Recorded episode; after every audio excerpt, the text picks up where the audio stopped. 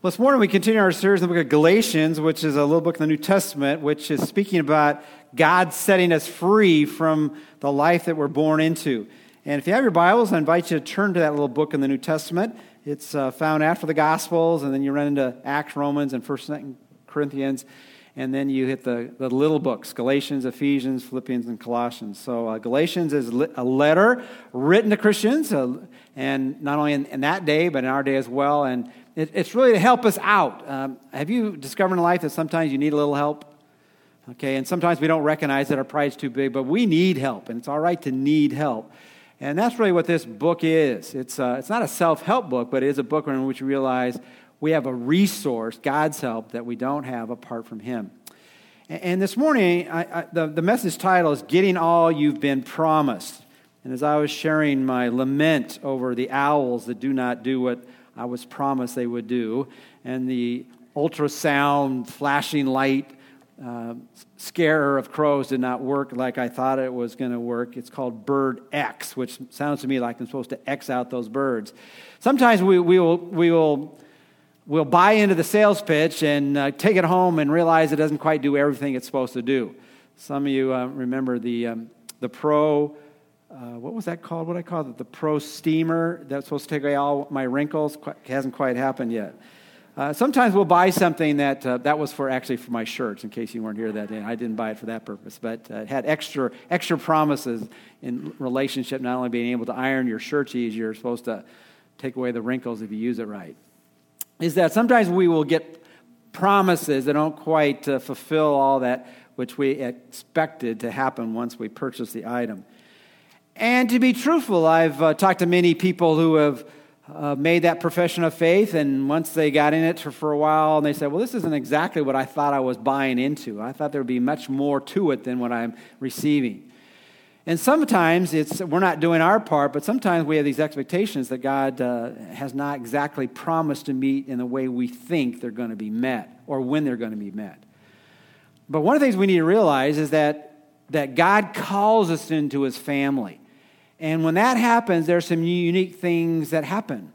Uh, we become a child of His, and because of that, uh, we, are, we are keyed into a relationship with Him that others do not have. I was, I was reading this past week about something that you all, you all who um, uh, are mothers um, or can remember your time when uh, your, your mom was mothering you about the uniqueness of, of a relationship between a child and, and its mother.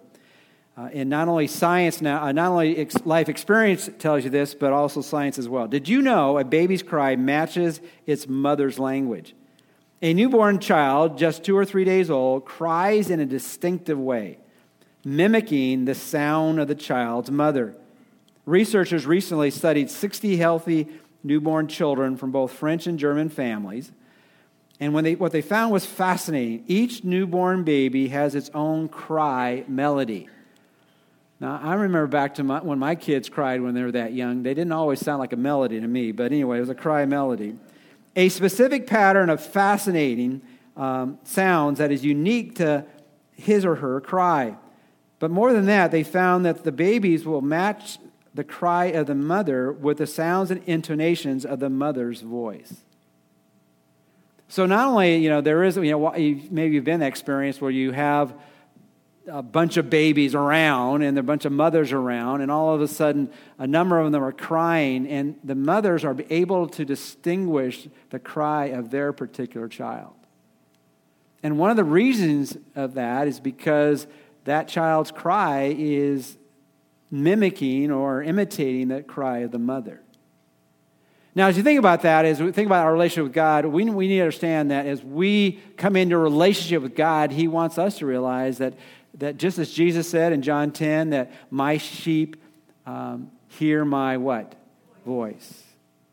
And God knows our voice, and we should know God's voice, and God is speaking to us. And, and, and as we hear God's voice, and it's recorded for us in Scripture, that we need to listen intently and then try to discern what is he really saying. And what, what I want to do this morning is, is look at what does it really mean to get in or get all that God has for you. And as we look at this passage this morning, hopefully it'll be helpful and, and it will bring us to that point of, okay, now, I know what, uh, what I need to keep doing or stop doing or remember and other things to forget if I'm really walking with God and experiencing the fullness of a relationship with Him. So let's look at this morning. And really, my, my message is kind of summarized in this way. If we're really going to get all that God wants uh, for us to have in our relationship with Him, there, there are a few key things. One is you need to know who you are. Secondly, you need to know what Jesus has done for you. And then thirdly, you know, actively, how do you really grow up in your relationship with God? And we're going to see that in a few verses this morning. So let's look at it first of all. You need to know who you are.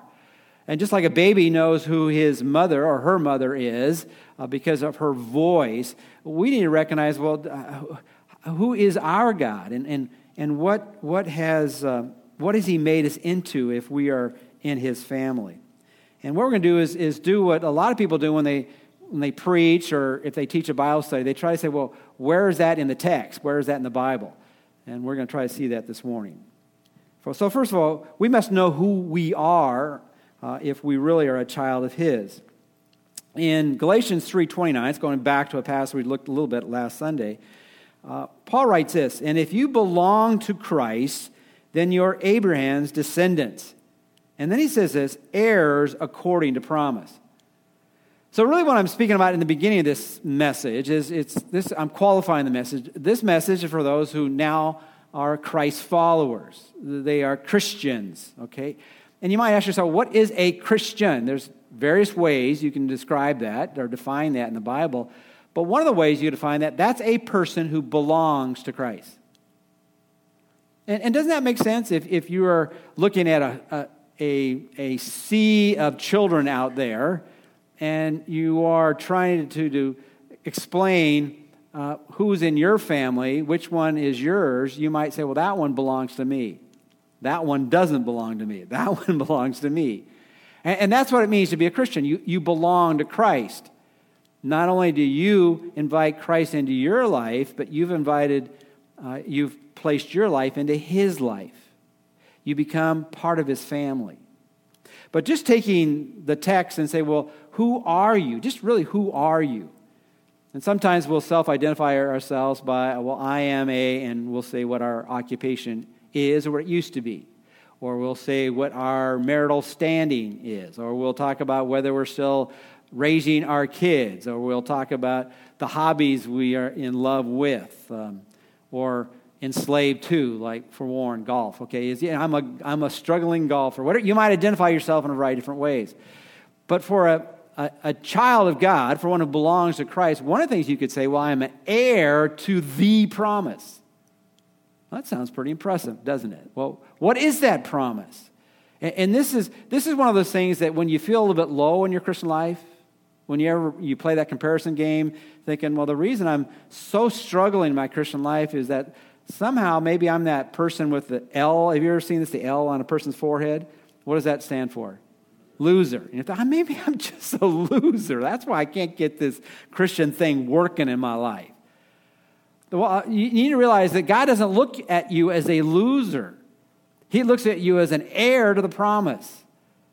What did I have to do to get that? The same thing Abraham. You're Abraham's descendants. Well, you just do what Abraham did. What did Abraham do?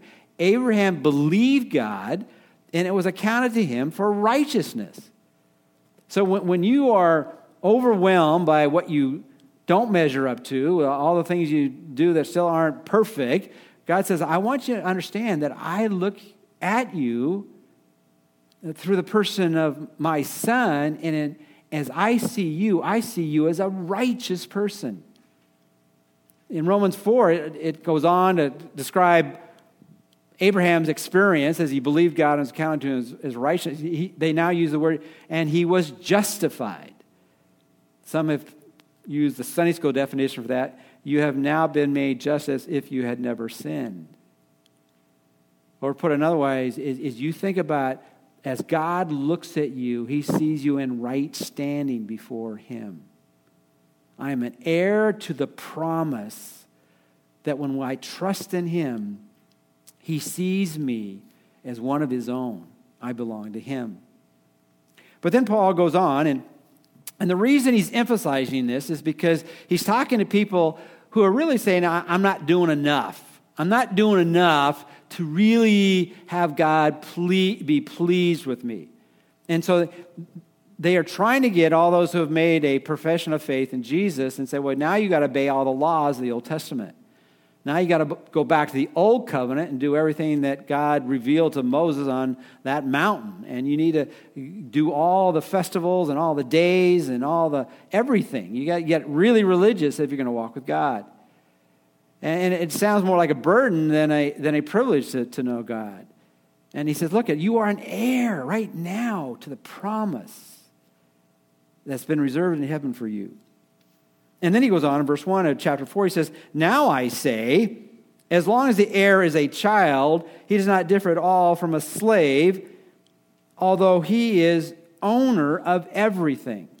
Now we're going to unpack a little bit that whole language of, of being a child and a slave and an owner and all that kind of stuff, or a slave or a, um, one who is not different from a slave is he says, oh, oh, by the way, there is a difference of being a son. You are a owner of everything. Now, there, there are certain things in the Bible when you read them, you go, this, this, is, this is beyond imagination. Really? You know, if you're an owner of everything, the Bible says that the, the meek shall inherit the what? The earth, right? Well, I don't know about you. That means we have a lot of real, uh, what? Real estate. There's a lot of property we own. In fact, over the last, I just, re- I just heard this this week, is that if you were to take, now this, this is across the United States here, it might be even more so in California, but since 2000 and now 2019, is that real estate prices have doubled. Okay, so what you should have done in 2000 is buy as much property as you could and just sit on it, even though it went way down and then came back up. Is, is this think about that? We we are owners of everything. Now, the problem, of course, is that, is that you can't walk in anybody else's home and kick them out, right? Um, because right now, we are not owners of everything, but we have rights to that.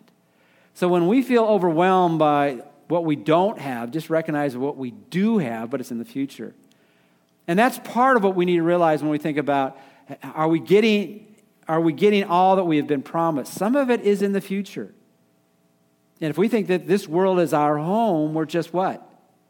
We're just passing through. God's going to recreate the new heavens and the new earth, but we're going to be ones that, if we're gentle, meek, will inherit the earth, and if we're poor in spirit, we'll have what? The kingdom of heaven. We, have got a lot of stuff going for us. We're heirs of the promise, and we are owners of everything. But then he goes on, he says, okay, but here's a couple other things you better realize. There's some, some good news and bad news or some, some news you need to understand. Not necessarily bad, but good news you need to understand. But he is under guardian. Now he's talking about the child who at times is not different, different from a slave, which doesn't make a whole lot of sense. But then he explains it. He says, But he is under guardians and managers until the date set by the father.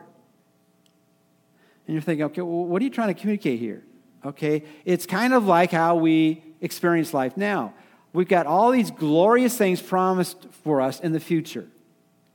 This is not your, this is not your best life now. There's a very famous book written by a pastor who said, This is your best life now. This is not your best life now. Your best life is in the future. And, and he uses the imagery. He says, Look, you, all, you understand how this works. And back then you understand you can understand, and we can even understand in our day and age as well. When a a, well, we'll make it a boy, though this is, this is both genders here, and he uses it for both genders. But when a boy is brought into, in that culture, uh, into a family, and he survived, uh, that he could look forward to the time when he was an adult and he could he can inherit all that his father had.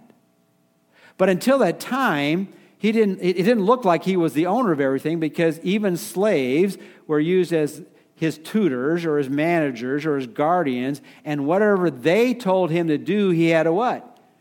He had to do it. But there is a coming a time, he said, when the father, in fact, it says that in the text, when the date was set by the father, the son would become an adult. And when the son becomes an adult, then he gets all that was promised him. And in case you're not getting the flow of this, all that has been promised for us isn't going to be experienced now in the present. It's something that's going to be in the future. Any of you have some aches and pains today? I have some aches and pains, right? Somebody, no. Is that the Bible says we're going to have a new body, but have anybody got your new body yet? Uh, the, the Bible, any shed some tears recently? And I would probably all of us have it, about certain things more than a Hallmark movie or something like that. You know, that, in the, but it's the future where God says He's going to wipe away every tear. You know, are there some things that we struggle with that, that uh, we feel, uh, you know, God, why did you allow that to come into my life? And God says, I'm using that to test you and to grow you up, but there's coming a time when you're going to be fully formed into the image of Christ. And so we need to recognize that as we think about we're heirs of the promise, we're owners of everything, but we're limited when we're childish. Now, in our day and age, when uh, we have some cultural things for the Jewish people, and he was re- actually writing mostly to Gentiles here, but to a Jewish person, particularly a boy, uh, you would become you become an adult at age 13, and the ceremony was called a what? A bar mitzvah, right? Now, in our culture, there are certain things you can't do, and I would say as a, as a parent, you wouldn't want your, your six year old, you want to give him the keys to the car, right? Hey, go out and drive the car wherever you want. Go ahead and drive on the freeway. You know, I'm going to give you that car, you know, so you might as well just drive it now. Would you, any of us do that? You, you know, legally, you shouldn't drive until you're what? 16. Is every 16 year old really very mature and adultish? No, some aren't, right? Well, then how about 18? 18, you can actually go and fight on the, uh, you know, you can fight for our country. Is every, every 18 year old ready to fight for our country? They might drive it into them, but I mean, 18. But for us, legally, you basically get all rights when you're age, what's the number? Age 21. But it doesn't really matter whether you're 13 or 16 or 18 or 21. I think we all know people who have reached that age, but they haven't become adults yet. They're still acting childish. In this particular text, and also in the culture of the, of the Roman Empire, the father who had ultimate power, he would look at over his sons and he wouldn't necessarily name them or call them an adult until he had decided. He had to look at their behavior. Are, are, are you now responsible enough to take on all the rights and privileges it is to be an owner of everything I have. We don't usually give a, a, uh, an eight year old a credit card, right? Yeah, go ahead and charge whatever you want in whatever store you go into because they're not, they're not responsible enough. And so, as we think about receiving, experiencing all that we've been promised, we need to understand what we've been promised for the now and what we've been promised for the now after, right? What comes afterwards. And so we are limited by being childish in our walk with God. And then he goes on and says this, and this is, this is really the point of all of Galatians. And some of you, as you think about who you are, you're an heir to the promise, you are owner of everything, uh, but you're still a child and need to grow up in your faith so you can trust me more. But some of you, you're regressing. Now, whether it be personal testimony to people you know, have, have you known some people that that seemed to have learned some important lessons of life, and then after a while they went back and had to be retaught those same lessons again. Some of the habits of, the, uh, of, the, of this life in which are debilitating and destructive, and, and they get away from it, and then they, they fall back into it again. And you're wondering, why are you doing that? It didn't work for you the first time. Why are you trying to do that now? And there's some passing pleasure of sin. There's all kinds of things that, that draw people back to the old life. And so, this is what he says to those who are trying to bring them back into living out the law, which wasn't for that purpose. He says this So also, we, while we were children, were held in bondage under the elemental things of the world. When we are younger, in the natural um, training of life, when children are, are, are young and and progressing, you have to give them quite a few rules because they don't know what's, what, what's going to hurt them and what's going to help them, right? You don't touch that because you touch that, it's going to what? It's going to burn, right? And so you have to go through all that. When they're a little bit older, you don't have to, t- t- you know, my wife hasn't told me that in a long time, you know, don't touch that. It's going to, you know. Or you know, be careful, it's sharp. You know, you know, after a while, you don't have to tell you know people the same thing over and over and over again. But then, but then some people they're fascinated with fire and they're, they're around the fire at, at a camp, you know, campground, and they're getting a little bit too close. And have you ever had that experience where people around the campfire and they, they put their feet next to the fire, and after a while they realize that your shoes will actually what? They'll burn, right? And, and you have to learn that lesson again. And so what he's saying here, look at what you're doing, you're acting like a child, you're going back to the elemental things of the world, to the lessons you learned before. And what, the, what were those lessons? Is those lessons were to, to, to teach you that there's much, much more than just looking at your relation with God as a list of rules and regulations. Because that's what it was in the Old Covenant. That's what it was with Moses. And in Moses' day and our day, the law has a purpose, it's good, but it's to teach us that we desperately need someone to come in and rescue us from our sin. That we, we don't measure up, that we are guilty before God. That no matter how hard we try, we're not going to get a passing grade from God unless He comes and gives us the answers to life, and Jesus is the answer. Now, I think about, you know, the elemental things of life. It's, it's not that those things aren't are important, but they have a purpose. The law was to, to lead us, as it said earlier in Galatians, to lead us to Christ. Our desperate need to have a forgiver in our life. You know, t- take the elemental things in this life, like, uh, like the ABCs. Remember learning the ABCs? And I remember learning the ABCs. I had no idea what the ABCs were, but I remember, you know, learning them. And then after a while, I realized that the letters were here for a purpose because the letters, if you put them in the right combination, the letters made what? They made words, you know? And so, I, you know, I didn't go back reciting the, let, the ABCs again because I recognized that they would make words. So my, my purpose was to make the letters make words. But after a while, that got a little boring because I just had these words everywhere. Then I realized there's, there's a purpose for words. You put them together in the right combination, and they make what? They make sentences, a whole new world open. I can communicate a message or a thought. And then after a while, I realized, well, you know, speaking a sentence at a time, you know, that gets kind of boring after a while, too. So you, you, you want to put these sentences and you want to put them together. If you were writing something, you put the sentence together into a what?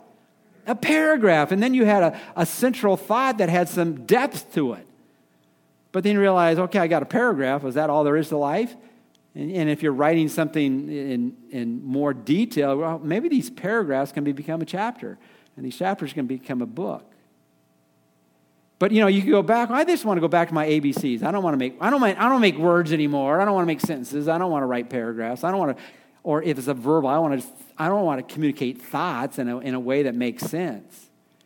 And he said, This is what you're doing with the law. You're taking these lists of rules and you're missing the purpose. Uh, you know, there were good things in the law, but the purpose was to lead us to Christ. Don't go back to the elemental things of life. So, in a long way, I guess the emphasis is very simple. Is that as we think about getting all that God has promised, you, you need to know who you are. You are an heir of the promise. It doesn't get any better than that. You are owner of everything. You get to cash in later on. But you need to recognize that you can also be childish. Who are you? I'm a childish person. You wouldn't want to say that, but sometimes that describes who we are, isn't it? and so I've gone back to the old way of living. How's that doing for you? It's not doing me very good at all. And it could be any, any of the habits of life that are destructive. So then he goes on and said, Well, what's the solution? Well, you need to recognize again, the law was to bring you to Christ. Well, what, did Je- what does Jesus do for us? Begin at verse 4. But when the fullness of time came, God sent forth his son. God decided, just like the father in the, in the Roman family would decide when the son became an adult, God decided when he would send forth his son. Born of a woman, born of the law, so that he, Jesus, might redeem those who were under the law. So, just make an observation of the text. What does Jesus do for us? Why did he come? He came to redeem us. Now, we don't use that word redeem very often, do we? It used to be, remember, remember um, maybe this, this congregation will know more than the second service, uh, first service, but remember those blue stamps and green stamps and all those kind of things you used to collect, and then you could bring them in and they, you could get a prize if you were a little kid. But you could, you could get something from those things you saved, right? And, and really, what, what Jesus is saying here, what God um, inspiring Paul to write, is that look at you, you were. Uh, you were an isolated person that was far from God. And actually, to take the, the picture of that day, you were, a, you were a slave. Maybe you've been conquered by Rome or some other nation, and, and you are not your own anymore. You were, you, were, you were desperate, and you're wondering, what's going to happen to me next? And you're on this block, and there's a bunch of people out there, and they're deciding, are they going to bring you into their home? Are they going to bring you into your place of employment? And, and how you got decided as far as whether where you went is that person out there looking at those who were up here they decided that they would redeem you or purchase you for their own and if you look at those list of people up there you say well you, you can decide which ones were, were, were better purchases by the amount of how much money was spent on the person that was bought to be a slave in the home of the slave owner and, and he takes this picture and said, you were, you were enslaved to your sin. And Jesus paid the highest price imaginable for you because he paid for you by his precious blood. And so, as we think about what Jesus does for us, he, he buys us back into God's family and he pays the highest price possible that we become one of his. And then it goes on and says that we might receive the adoption as sons. Not only does he bring us to his family, he says, You're not only just someone who's going to serve me, you're going to be one of my family members. You become a son to me. Interesting here, in that day, adoptions in the, in the first century really didn't occur completely until they were brought into adult position. And as we think about adoption here, my wife has been adopted, and we have numbers in our church family that have adopted some of their children.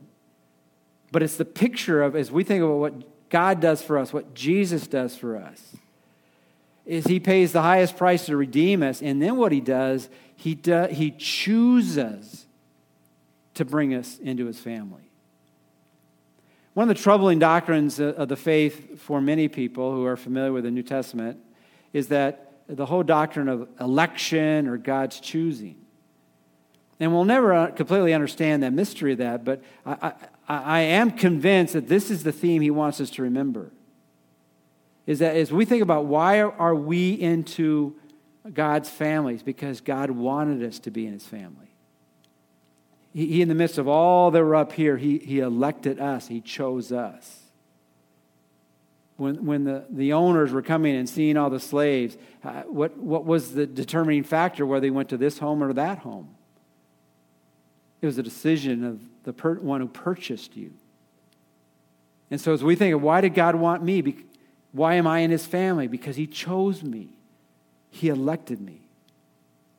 Now, the Bible also says, Whosoever will may come. If, if we desire that, then God will make that choice to bring us into his family. I don't know how you put that together, but I know the election and choosing of us is to remind us that when we're at recess and they're picking teams and everyone's scared, ah, I just hope I get on some team. I don't want to be the last one picked, or I don't want to be the one who's, who's not picked. Is that when we're in God's family, we were one of his first round draft choices. In fact, it's interesting as you think about how God works. You know, He's on the playground, and the ones you think are going to be picked first, He picks the others first. He wants us to be part of His eternal family. So, what does God do for us? What does Jesus do for us? He redeems us, He chooses us. And I don't have time to spend a lot of time on this one, but, but then he goes on and says in verse 6 Because you are sons, God has sent forth the Spirit of His Son into our hearts, crying, Abba, Father. Therefore, you are no longer a slave, but a son, and if a son, then an heir through God. Now, some of the slaves in that day, they were beloved by the owners. In fact, when they had that opportunity to be set free, they chose not to be set free, and they would remain in that uh, family as a servant, and they would even have a, a piercing of their ear to mark that they were a slave by choice.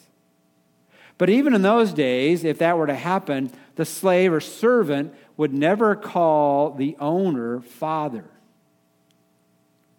And, what he is saying here, you were, once were slaves, but now I've elevated the position that you are now sons. And again, the phrase is used sons, not children, because what he is saying to both men and women that you are elevated to the position, you have all the rights that a firstborn son would have in a home. The interesting thing about this is, is, is you think about who God is. You know, he's, he's our Savior, He's our Comforter. You think about the Holy Spirit. But as we think about the other person of the Trinity, He's our Father. And, and so often we take that a little bit for granted. And part of that is, is the flow of Scripture. In the Old Testament, I was reading it this past week, that the term for God in the Old Testament, in terms of God being our Father, is only used 19 times in all those pages. In the New Testament, which is only one third the, the length of the two thirds of the Old Testament, it's used 165 times. And when you look at Jesus, uh, in the midst of all the things he said that just rattled people's cages, when he would call the one in heaven his Father, my Father, they, they could not conceive of that intimate relationship with God being their father, or as he says in this text as well as in Romans chapter 8, he's our Abba Father, he's our, he's our daddy. And it, depending upon what kind of relationship you had with your father, this either brings back great memories or, or terror. But the issue here, he's saying, look, I want you to understand that the, the one in heaven, the one who created everything, the supreme being in this universe, he is your loving father. He's your daddy. He's the one you want to jump up uh, on his lap and just spend time with. He's the one that you want to go outside and play with. He's, he's the one that you can say anything and everything to. He's the one you can talk with and reason with and, and share with.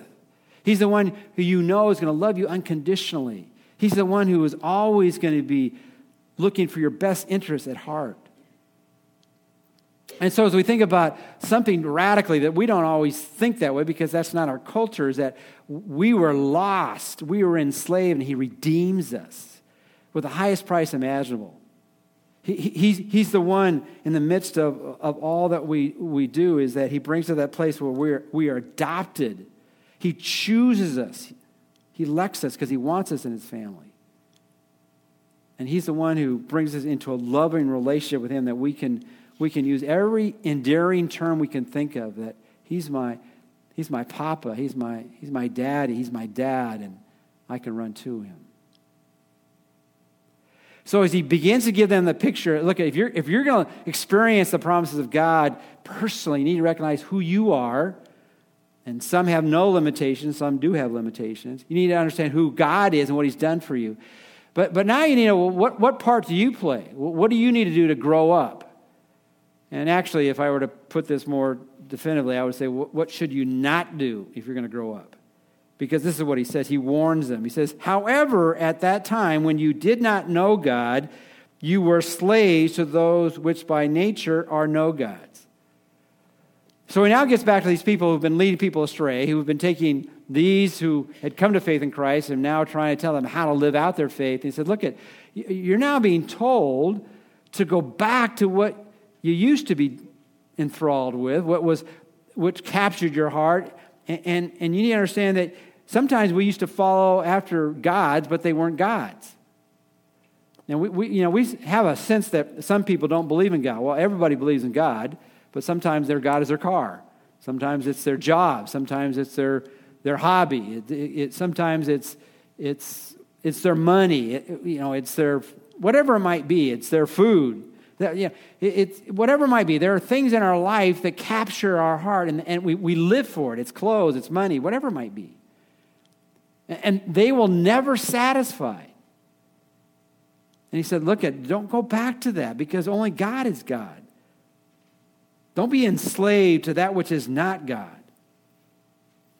And, then he goes on and he says this don't enslave to yourself to idols. And that's really what an idol is. An idol uh, in Colossians says, you know, that which you're, you have greed for has now become your idol. But then he goes on and says this. He goes, but, verse 9, now that you have come to know God, or rather to be known by God, and you could preach a sermon just on that phrase, how is it that we, you turn back again to the weak and worthless elemental things to which you desire to be enslaved all over again? Now he meddles what they're, what they're wrestling with. You know, you're, you're being taught to go back to the old covenant. You're being taught to, to think that the Ten Commandments is what saves you.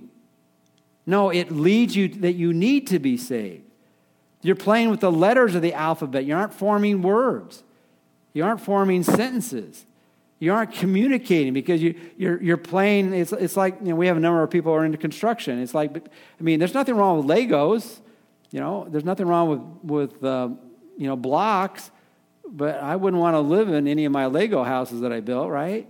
You, you better move on from the Legos. And he said, you, you, you got to move on from looking at the Christian life as, as simply rules and regulations. It's a relationship. You'll do so much more out of love for God than you will for a fear of God. He says, don't, don't reduce your relationship with God simply to following rules. And then he, then he closes with this You observe days and months and seasons and years. I fear for you that perhaps I have labored over you in vain. And he's saying, Look, at you, you are going back, or for some of you for the very first time, to, to what other people are saying you need to go back to, and those will not enhance your spiritual life.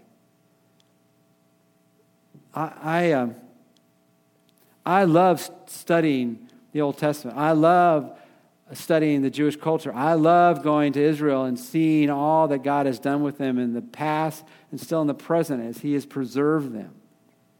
I think there's many lessons we can learn from how God worked with them and through them. But we need to realize that that was all to lead us to Christ.